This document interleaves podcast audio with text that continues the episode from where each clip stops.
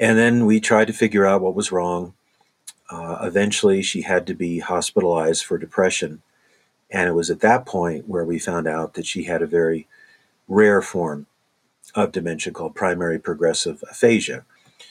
But it was very odd because when I sat down to write the book, it was almost like the book was writing itself.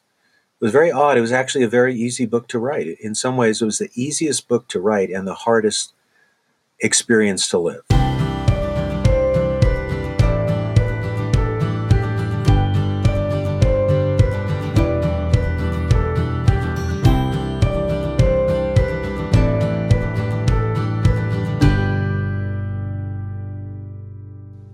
Welcome to the Elisa Childers podcast. One of the biggest reasons people cite as reasons either they've deconstructed and walked away from their Christian faith or reasons that they think Christianity is untrue is what we refer to in apologetics as the problem of evil. The idea that when we look out into the world, we see so much suffering and evil, and then how do we make sense of that within the framework of a God that not only exists, but one who is also good and also all-powerful. I have an expert guest to bring to you today to talk about this topic, and we're going to talk about the problem of evil, and more specifically how movements like progressive Christianity really fail to give a satisfying answer to the problem of evil. So I want to welcome to the podcast Dr. Doug Groothuis, professor of philosophy at Denver Seminary. He's a member of the Evangelical Philosophical Society. So glad that you joined us today to talk about this really heavy topic, but one that you are well-equipped on many levels to talk about. So welcome. Thank you. Happy to be here. So you've written on a vast number of topics, from the New Age to general apologetics to suffering. And you've also, I noticed lately, I follow you on social media, and I've noticed that you started to review a couple of books written by progressive Christians, more specifically The Universal Christ by Richard Rohr and Shameless by Nadia Bolz-Weber. Those are two books that I've also read and interacted with. And you also, I want to talk about a book that you have coming out. So you have your Christian Apologetics, the first volume, which has been out for a while, but you have a volume 2 coming out. Tell us a bit about that and where people might be able to find that and when. Right. The second edition of Christian Apologetics comes out in April. It was supposed to come out in February, but there were sort of some supply chain problems. And the first edition was 752 pages, but who's counting? And I thought I needed to beef it up a little bit, so the second edition is 900 pages with 7 new chapters. You could get that directly from the InterVarsity Press website, or you could get it from Amazon. Great. Well, I happen to have an advanced copy of Volume 2, and I noticed in there, in addition to your chapter on the problem of evil, you have another one entitled Lament as an Apologetic for Christianity. And I found that title so intriguing. And I think about lament sometimes as something that possibly the church hasn't done the best job of teaching about and maybe embracing. Talk about why you added that chapter in Volume 2. Right. Well, philosophers, Christian philosophers especially, are very concerned to give a logical account of good and evil. And of course, Christian philosophers believe in a all-good and all-powerful God and the existence of real objective evil. So we're not relativists. We don't think evil is just what people think it is. Evil cries out to heaven against oppression, against injustice, and so on. So I've done a lot of work on the philosophical side of it, and I think the essential answer there is that Christianity best accounts for good and evil. It accounts for it better than atheism or pantheism or Buddhism or Islam or Taoism or anything else. So when we talk about the problem of evil, it is a problem for every worldview. So in my apologetics book, I look at the various contenders or rival worldviews in how they deal with evil, and I believe that the Christian view gives a really solid account of what is good, objectively, absolutely universal good, that's the being of God, and it explains evil in terms of the fall, that human beings and some angels turned against God. So we live in a conflicted world, a battle between good and evil ensues, but we know that God is on the side of the good because of what he's revealed in Scripture, and primarily, ultimately, in the person of Jesus, who experienced the worst possible suffering and gained the greatest possible victory through his resurrection. And through his suffering, he brought redemption, atonement for the world. So any evil that God allows, he allows to fulfill some greater purpose that would not be achievable otherwise. And since in one sense, the crucifixion is the worst evil that ever occurred because you have a perfectly innocent and loving and righteous victim, in another way, it is the way to overcome evil through the goodness of God as shown in Jesus Christ. So I think philosophically, theologically, Christianity has the best answer to the existence of evil in light of God's goodness and power. But the other side of it actually goes right back to the cross, where we should always be, actually. And it says, Jesus lamented on the cross. He cried out, my God, why have you forsaken me?" And he was quoting a psalm of lament from David, Psalm 22. Now, he was not in despair because he was praying. He was addressing his heavenly Father. But somehow, in his suffering and death, the shedding of his blood, he was taking our punishment and paying our debt, reconciling us to God. And that involved this horrible cry of desolation and the ultimate suffering that could ever happen. I mean, to use a philosophical term, it's the greatest suffering that's logically possible because you have a perfectly righteous, innocent victim taking on the punishment of sin, paying the debt for his enemies. So I look to Christ in terms of how to suffer well. We don't like to think of it this way, but suffering is a skill that needs to be learned. And we're all reluctant learners. I don't say it as much now, but I used to say, God made me an expert on suffering. Thanks a lot. But I might as well make the best of it. And my philosophy of suffering is to find and to smelt as much meaning out of the suffering as possible. That is, bring a loving approach to life to the suffering that we experience. And Christ is the ultimate model. And it's not only the suffering of Christ. We have about 60 Psalms of lament in the book of Psalms.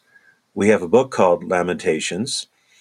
We have a kind of sad resignation, but also a hopeful approach to life in the book of Ecclesiastes, which has given me tremendous insight and comfort over many years.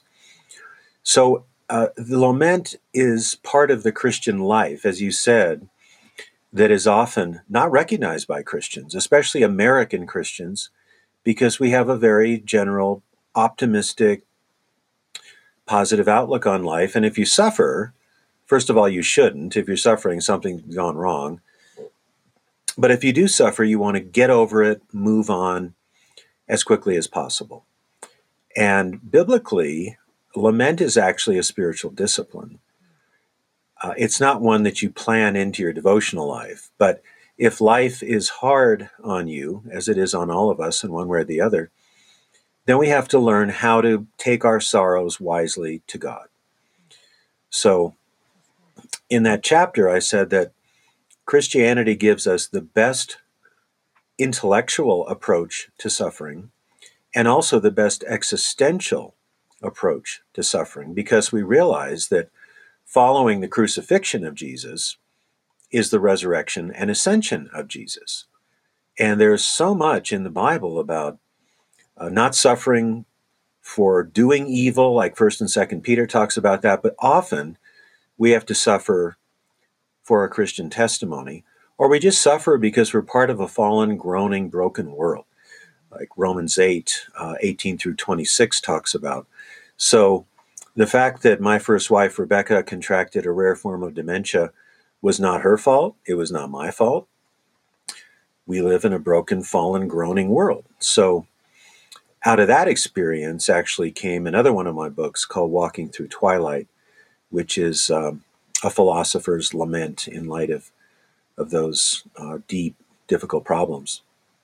Yeah, and I'm excited to talk a little bit more about that book a little bit later in the interview, because when I first read it, I haven't told you this yet, but when I first started reading that book, it struck me that it was almost like if you took Augustine's Confessions and blended it with St. John of the Cross's Dark Night of the Soul. The poetic tone of the darkness it just leaps off the page. And I was reading through it thinking everybody should be writing like this, everybody. No matter what we're going through or walking through, we should be honestly confessing what's going on and where we have failed and where, you know, like you said, to mine the goodness out of it. Just a phenomenal read there. But when we think about the problem of evil, I used to do these apologetics trainings with young people, high school, junior high age kids. Good. And one of the things that they would get really thrown by, and I think it's because they just have access to so much information with the internet and YouTube and TikTok and all of these sort of platforms that are just throwing information at them all the time. But I remember one particular video a few of my kids were very shaken up about, and it was basically a compilation that an atheist had made that just showed animals tearing each other apart, volcanoes, hurricanes, tsunamis, people just in all sorts of different, just rapid-fire photos and videos of all of this suffering going on. So I think that all of us, when we see things like that, we can feel the problem of evil. These young people couldn't even really articulate why that implicated God to them. They just felt like, wow, there's just so much evil. What do I do with this? So what I would love to do, just as we get started talking about the problem of evil, is really just articulate what it is. Because as you've so rightly pointed out, there's two sides to it. There's the more pastoral side, the actual walking through it side of things, and then there's the philosophical and logical side of it. So let's articulate what do we mean when we talk about the problem of evil? Right. It usually has to do with understanding the relationship between several ideas. So the first idea is that there is a God who objectively exists, and this God, secondly, is totally good or perfectly good. Thirdly, he is all-powerful. He's omniscient, or omnipotent, and of course omniscient and all the rest of the omnis. And there is objective evil in the world. So the complaint is, and you see it in people like David Hume and others, well, if God were all good, he would not want any evil. If he were all powerful, he would have the strength to limit evil or not allow any evil at all. So the God who is all good and all powerful cannot exist. Maybe there's a God who's all good but not all powerful, or all powerful but not all good. But the problem of evil is really targeted against theism, and usually against Christian theism. So you have to figure out a way where those ideas, there is a God, God is all good, God is all powerful, there's evil, can be reconciled, or how they can fit together into a unified set, so to speak. And the simplest way of doing it is to say that for any evil God allows, he has a morally sufficient reason for allowing it. And we can think of some examples of that kind of thing. We know that hardship can produce patience and can produce compassion and love and so on. The great biblical verse on this would be Genesis 50, verse 20, where after Joseph is betrayed by his brothers, they're very vicious to him, he says to his brothers, "You meant it for evil, but God meant it for good." So like there's a double purpose going on. Now, we often do not see the good that comes out of many evils. You can see some good. I could see some good that came out of my wife suffering with dementia, but I wouldn't say, oh yeah, I did a little calculation here and it was worth it. Okay, let's just go on with life. We don't have that vantage point. Only God has that vantage point. And the book of Ecclesiastes really teaches us a lot about that. So I think the basic Christian answer is we have lots of good evidence that there is a God. We have that from the fine-tuning argument, the cosmological argument, the moral argument. I've got over 200 pages on reasons to believe in an infinite personal God in my book, and I'm not alone in that venture.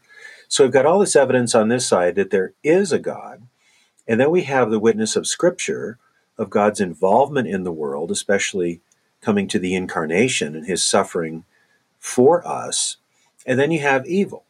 So I'd say, in a sense, evil kind of tilts it a little bit, because we think, well, why so much evil? Maybe we could allow some evil, bringing about a greater good, but really the Holocaust or tsunamis. And that's the point where you say, if you have a strong apologetic, you have enough reasons to be a Christian, and you also have the internal witness of the Holy Spirit. But within that framework of knowledge, there are things you can't know. There are mysteries. And the issue is, do we have an adequate framework, or to put it another way, a solid foundation in which to deal with the unknowns?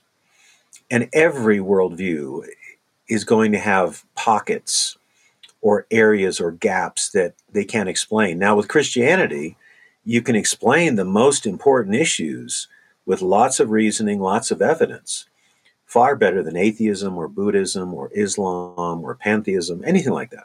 That's what my book is about. That's what apologetics is about.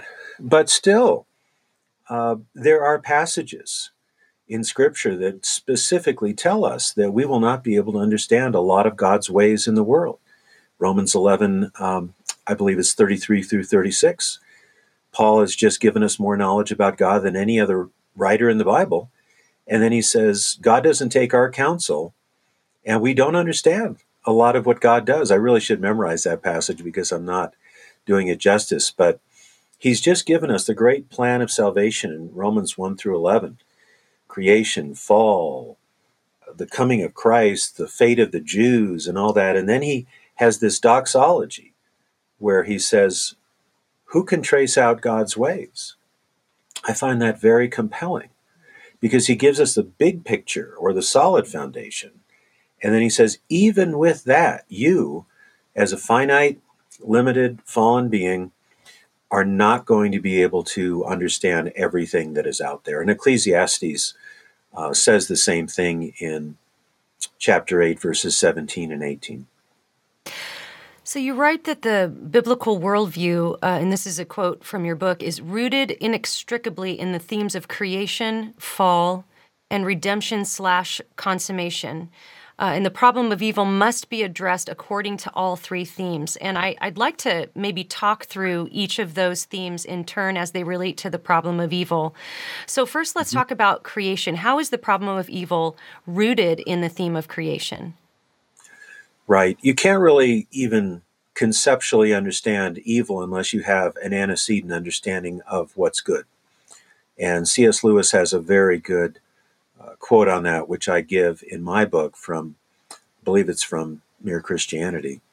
So the Scripture teaches that in the beginning God created the heavens and the earth, and he looked upon it multiple times and said, it is good. That's the judgment of an all-knowing, all-powerful creator. It is good. He brings about goodness. And after human beings are created, at the end of the creation week, he says, it is very good. And we're told that human beings are made in the image and likeness of God, which means that we represent God through our reasoning, through our volition, through the formation of culture, and so many things.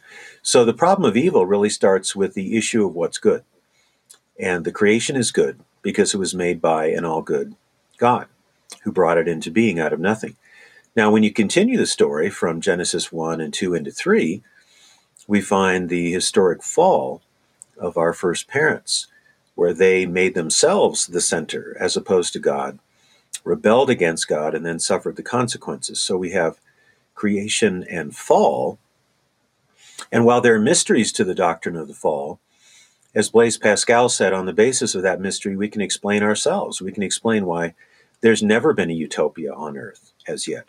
We can explain how the best people have selfishness and struggles that they work through. We can explain why no political revolution has ever created the perfect society. It's because every human being is fallen and broken, and we live in a groaning world. But it's not without goodness. We still recognize moral goodness in virtuous people. It's on my mind now. I think of many of the roles that Sidney Poitier played of a dignified, courageous black man dealing with difficulties of the time, especially in the 50s and 60s.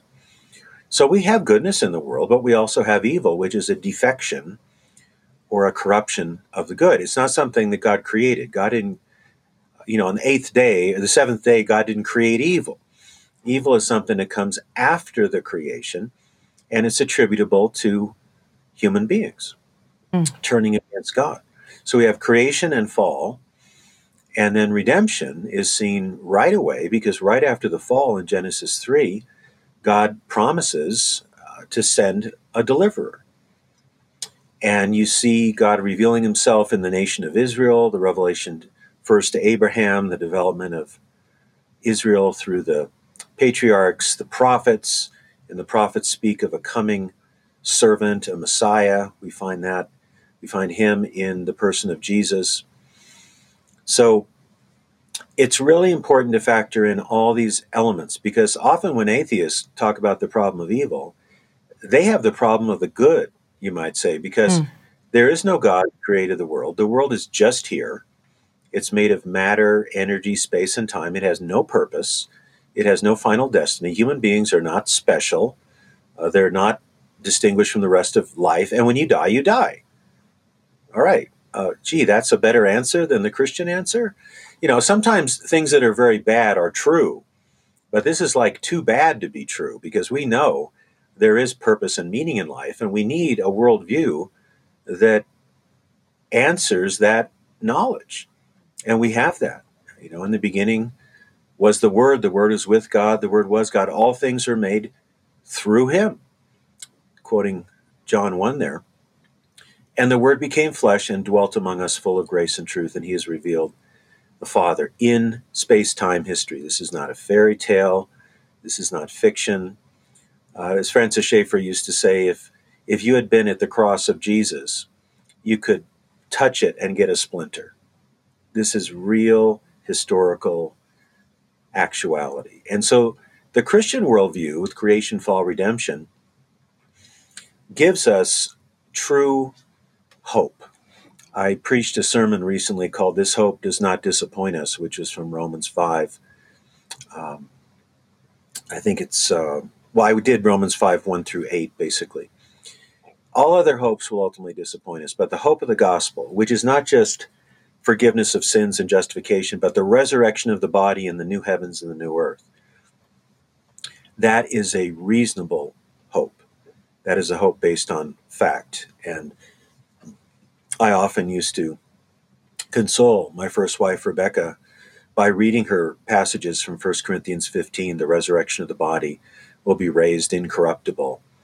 And at the end of that, Paul actually mocks death. Death, where is your sting? Christ's victory has conquered it. Or I'd read passages from Revelation 21 and 22 and say, Becky, at some point, we will both be in a world without tears, without sin, without the curse. And for us, we had worked really hard at our worldview for 40 years. Well, we had been married about 33 years at the time. And she edited all my work through Christian Apologetics. And one day we were driving to eat out when she could still do things like that. And I said, she was lamenting her fate. And it was a horrible fate, because Rebecca was really a genius. She was a member of Mensa and a writer, an editor, best editor I ever knew. And, I said, that's my dog. My dog comes in the story later. He's a gift from God. He really is. But she said, but Doug, is it really true? And I said, Becky, do you think I'm smart? And she said, yes. And I said, do you remember that big book on apologetics you edited? Yes. I said, you and I believe every word of that. So take it from me. What we believe is true. It's not just good. It's true and good. And that helped her. Now, that was not the end of her struggles, but in a way I was kind of vicariously believing for her, because she was losing some of her mental capacities. And furthermore, she was experiencing a kind of suffering I can't even imagine. I mean, I might lose a thought once in a while or misspeak once in a while, But I don't have dementia, and I'm not on the road to losing my mind, which she was. Yeah. Well, let's camp there a little bit, because you do write about that in your book, Walking Through Twilight, A Wife's Illness, A Philosopher's Lament. And one of the things that strikes me about your work is that you are so qualified to talk about the problem of evil and suffering, both from a very high-level philosophical position, but also having walked through it in your own life. So tell us a little bit more about Becky's story and your story with Becky, and maybe some of the lessons you learned as you walked through her battle with dementia. Right. Yes, I do want to say that I am very happily remarried to my wife, Kathleen, and that's a beautiful story. We actually knew each other in high school in Anchorage, Alaska, but I never had the nerve to ask her out, so we just had to wait 40 years to God had other plans for us, and it's really been wonderful. And she is a kind, gentle, lovely soul who brings so much joy to my life. Becky and I met when we both worked in a campus ministry in Eugene, Oregon, and she encouraged me to finally go from the research to actually writing a book on the New Age movement. And she said, "Doug, you know enough, and you probably know more than anybody, so you should start writing it, get a contract, and I'll edit it as you go along." So she did. That was my first book. And along the way, we fell in love and got married in 1984. And up until, Philosophy in 7 Sentences was the first book that she did not edit, that I wrote, because she wasn't able to. So she edited all my work, all my books. She made me a better person, a better thinker. And she wrote several books on women's roles in the church. She co-edited a large academic volume called Discovering Biblical Equality, and just was a towering intellect, very sharp, probably the second most brilliant person I ever met. The first was one of my philosophy professors, Keith Yandel, University of Wisconsin-Madison. He had the quickest, sharpest mind I've ever seen. But Rebecca was number two in a close second. So we noticed over the years that she was losing some abilities. I remember the day she gave all the paperwork to me, which was not a happy day, because she had a very good mind for detail, paperwork. She kept meticulous records of everything. And then we tried to figure out what was wrong. Eventually, she had to be hospitalized for depression. And it was at that point where we found out that she had a very rare form of dementia called primary progressive aphasia. And when her physician, it was diagnosed by two neurologists and a psychiatrist. When they told me that's what she had, I said, "What's that?" I'd never heard of it. Most people think of Alzheimer's, but primary progressive aphasia has a different symptom pattern. And of course, aphasia means inability to speak. So she lost her ability to speak clearly, to do everyday tasks. And it was a long, slow, horrible journey. But the way that I deal with just about everything is think how I would put it in words. So as these things would happen, we'd have these doctor visits, and we had to have someone move into our home to help take care of her. That's quite an adjustment, and I could probably write a whole book about that, or at least a booklet, but I won't. It was a very difficult adjustment, but I was asked by an editor at Christianity Today if I would write up an account of what I've been going through. I've been sharing a lot on Facebook also. And I said, well, I don't think I want to do that. I don't want to really be that public about it. And then I went back to my office and wrote the article in about an hour, just flowed out of me. And I submitted it to Christianity Today. And of all the writing I've done over the years, this would have been about 2016, I had never gotten more responses to a published article or book than that. So right after that, 3 different book publishers contacted me and said, "Would you like to write a book about this?" And I said, "No, I don't think so." And then I realized that I probably needed to write a book because I thought I would have insights that would help people. That was really the point of it. It might have been helpful for me to write the book, but it wasn't written as therapy for myself. It was basically a philosopher reflects on his own and his wife's suffering in light of Scripture. That's what the book is. I want to read this. I'd love to read this little excerpt from the introduction here because it just gives a representation of the writing, which is just so deep and beautiful. You write, "I call this book Walking Through Twilight. I chose twilight instead of darkness since I wrote this book while Becky is at home and I can still communicate with her. When this changes, it will be darkness, and I won't write of that. However, Becky and I know that the darkness of the crucifixion is followed by the light of the resurrection. She will be raised immortal in God's good time. Dawn follows darkness, but this comes at the price of agonized waiting. This book is a witness to that waiting." And it truly is. And I wonder if you could maybe share some of those when you talk about mining the experiences we have for the good and mining them for growth and all sorts of the beautiful things God makes of these things that when we're walking through it, we can't quite make sense of it or even call it something beautiful. But what are some of those gems you mined from that experience?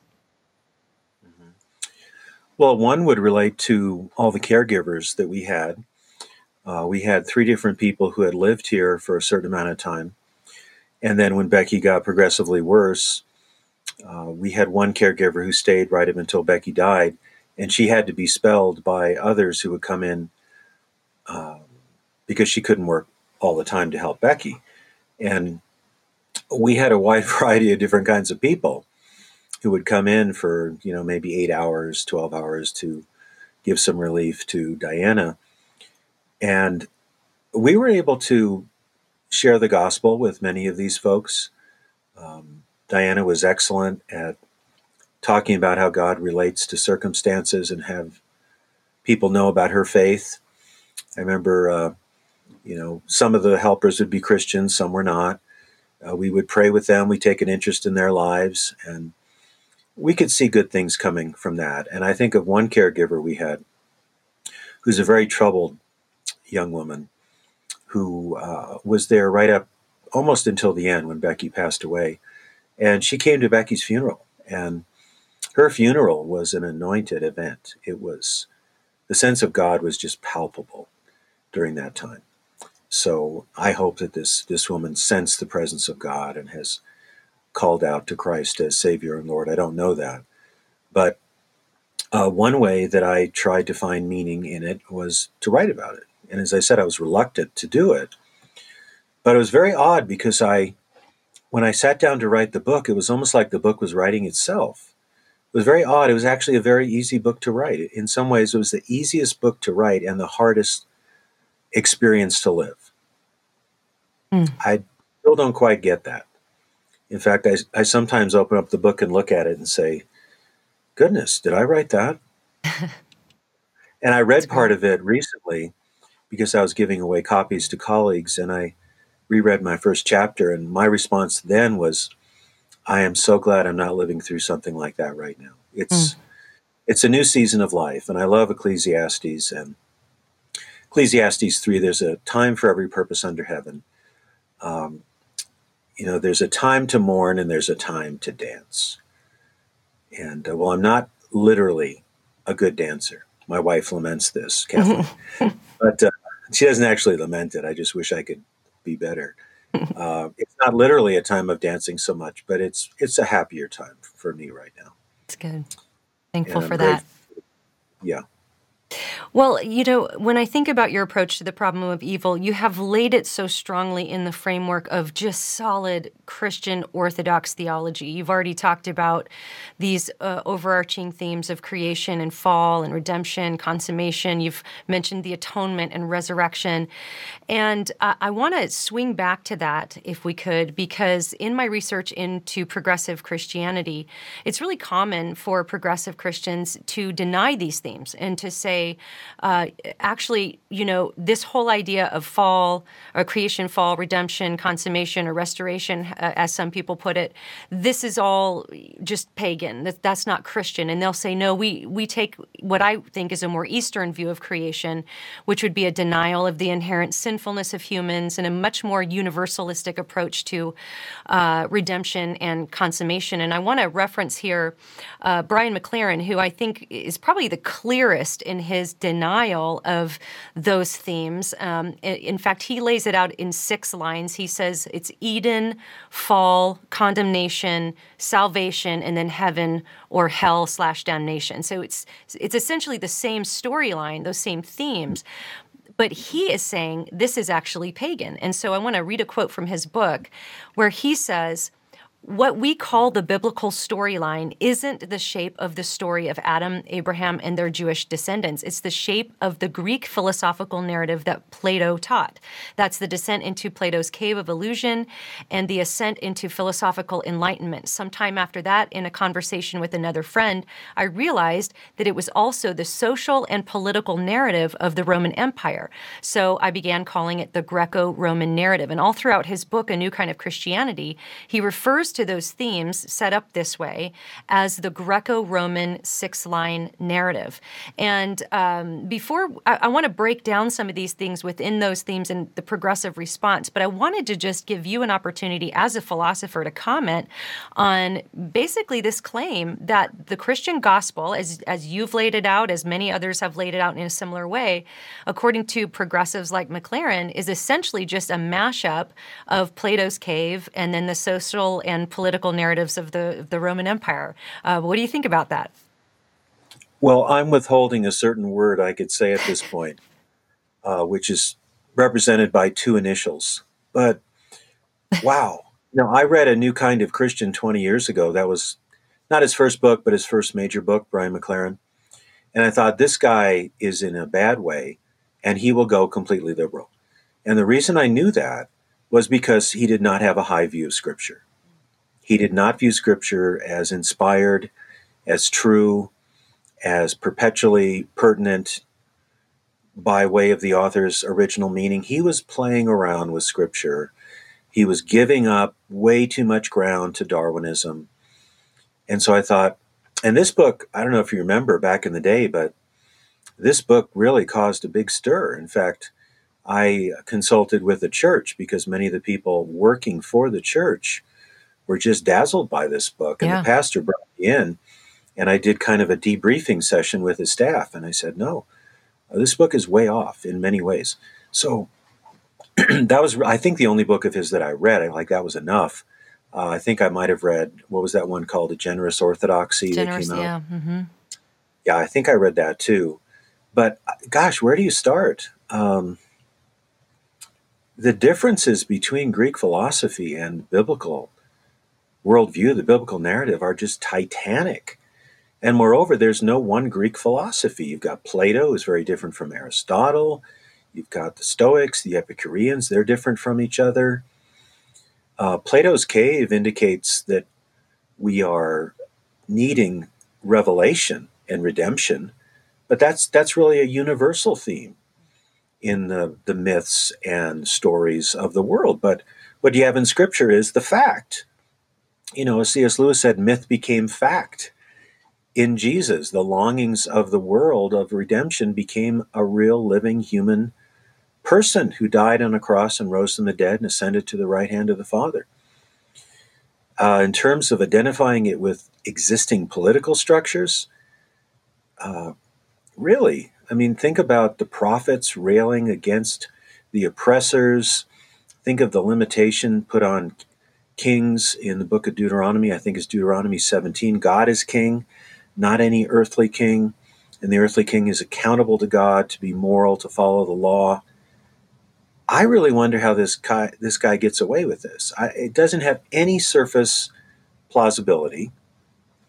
And I don't understand how he could ever back it up. Now, there's one point that has been made by N.T. Wright, of course, who's much more solid, and that is that some Greek thinking about the afterlife being forever disembodied has gotten into Christianity.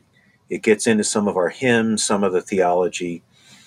And that's why when I speak about the afterlife, I'll certainly speak about what's called the intermediary state. But the ultimate state for the redeemed is the resurrection of the body and the life everlasting.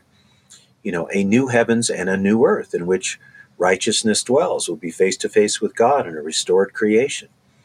So I think, yes, sometimes Platonic, Neoplatonic thought has gotten into the church with respect to our understanding of the afterlife. But to make those kind of sweeping claims is just completely unfounded. And moreover, you now have no adequate answers to the problem of evil or to how a Christian should live in society or what salvation means or anything else. I mean, this is a total, abject, absolute disaster. Yeah. Not to put a fine point on it. Well, this book was, so he had A New Kind of Christian, and then in 2010 he wrote A New Kind of Christianity, which was a little bit more of a theological treatise. That was 2010. And so here we are, 2022, this many years later. I think the view that he put forth has been fleshed out, I think, by other writers, whether they were influenced by him or not. It seems to be a great unity among progressive Christians in their denial of that storyline of the creation, fall, redemption, consummation, and restoration narrative line. And so we both have read The Universal Christ by Richard Rohr, who is an open panentheist. He openly admits that he's a panentheist and that he believes that is the proper view of creation. And so what I'd love to do is take those. We talked about how the problem of evil is rooted in those different themes. Let's talk about how progressives deny those things and how that fails to explain those things. So first, let's talk about panentheism. We've talked a little bit about it on the podcast before, but if you want to go ahead and define that for us again, how does panentheism really fail to answer the problem of evil? Right. Panentheism says that the world is divine, but there are aspects of God that transcend the world. So the idea is that the universe is an emanation of God. It's actually one in being with God. So you see this in The Universal Christ quite often by Richard Rohr. He talks about God emanating himself. Not that he creates the world distinct from himself, which is the biblical metaphysic, Genesis 1, John 1, every other thing in the Bible, but that the universe is an extension of the very being of God. So, for example, I wanted to come back to my dog, Sonny, because he barked a few minutes ago. Richard Rohr dedicates his book to his beloved dog who he had to put down. And that's fine. But what follows is he says that truly, without any cheap theology, my dog was Christ to me. I am a dog lover. You'd be hard pressed to find someone who loves dogs more than I do, or more dogs than I do. But my dog, Sonny, who brought us so much comfort and fun and love through my wife's illness, and still, he's 10 years old, is not Christ to me. If he were Christ to me, I would worship him, and I don't. So he is a gift from God. All good gifts come from God, James 1. But you see, on this panentheistic worldview, the universe is divine. Although God in some shadowy sense transcends the universe also. And sometimes when I read Richard Rohr, and I try to read as little as necessary, he just seems like a flat pantheist. Everything is divine, and we are part of this great everything. He says in the book, I think maybe the most significant statement in that book, he says, we have never been separate from God. So let's look at Isaiah 59, your sins have separated you from God. The whole drama of redemption is we've got to have a reconciliation, between God and human beings.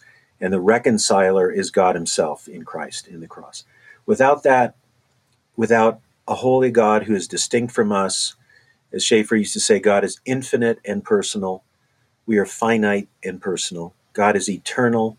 We are limited in time. Without that distinction, the story, the worldview of Christianity just implodes.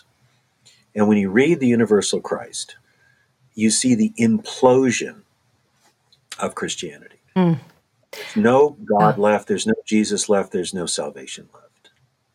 Yeah. And I think, you know, as we're talking about this theme in creation as it relates to the panentheism, at least the type of panentheism that Richard Rohr is putting forward, I noticed too in the book that he's regularly, at least a couple of times, he says, when he's talking about what's been made in the image of God, he refers to all created things. You know, as and that's something that could slip by, but if you really think about it, we have to start by understanding that human beings are different than animals. Like you said, you love your dog, he's a gift from God, but you don't worship your dog. Your dog is not on the same level as a human being as far as being made in the image of God, but Rohr tends to kind of conflate those categories. And as you were talking about God emanating himself or incarnating himself into physical matter, you have the image of God stamped on everything. And that just is really disastrous for so many foundational doctrines, I think. Well, it is. In fact, he says the creation of the universe, which really for him is an emanation, is the first incarnation. Oh. And then Jesus is the second incarnation. No biblical writer, no Orthodox theologian. I mean, a theologian that's really thinking in terms of the authority and objective meaning of Scripture would ever say anything like that. You know, you've got these themes, these doctrines. You've got the creation. We're made in God's image. When God comes personally, he comes as a human being, which is fitting because we're made in the image of God. So if God himself is going to come to redeem us, he wouldn't come as a dog or a tree. He comes as Jesus. So this Rohr is just undermining every fundamental doctrine. Now, one of the dangerous things about this is that he uses the language of Scripture and Christian tradition. Yes. Right? God, Christ, salvation, Trinity, etc. But he redefines all of those terms according to a worldview that is utterly alien and antagonistic and antithetical to the Bible. I mean, it's a great coup. Mm-hmm. You know, thing for Satanists to come out and say, we worship Satan because he's really the most important force in the universe. Follow us. Not a lot of people are going to bite that one. But when you write a book called The Universal Christ, it already sounds so wonderful. Yeah. Who wants to read a book called The Narrow-Minded Christ, right? So The Universal Christ. Yeah. I also noticed as I was reading the book that he would quote Scripture, and I'm doing that in quotations, air quotes. And then I would go and try to find the translation that he was using, or there'd be a footnote, and he would say, my translation. And I'm thinking, okay, I mean, I'm not aware of him having the qualifications to, or does he speak biblical Greek and Hebrew? And the translation is radically different than any other translation you can find. So at that point, he's just inventing Scripture, it seems. But yeah, it's a mess. Well, it really is. And I think of something I heard in a sermon by Chuck Swindoll many years ago. He said that the way he put it was, the cults use our vocabulary, but they don't use our dictionary. Mm-hmm. I thought that just captured it perfectly, because you use the word God, Christ, salvation, Trinity, atonement, but you attribute a totally different meaning. So, you know, another one of my heroes I've mentioned, Francis Schaeffer, was Walter Martin, who wrote The Kingdom of the Cults many years ago.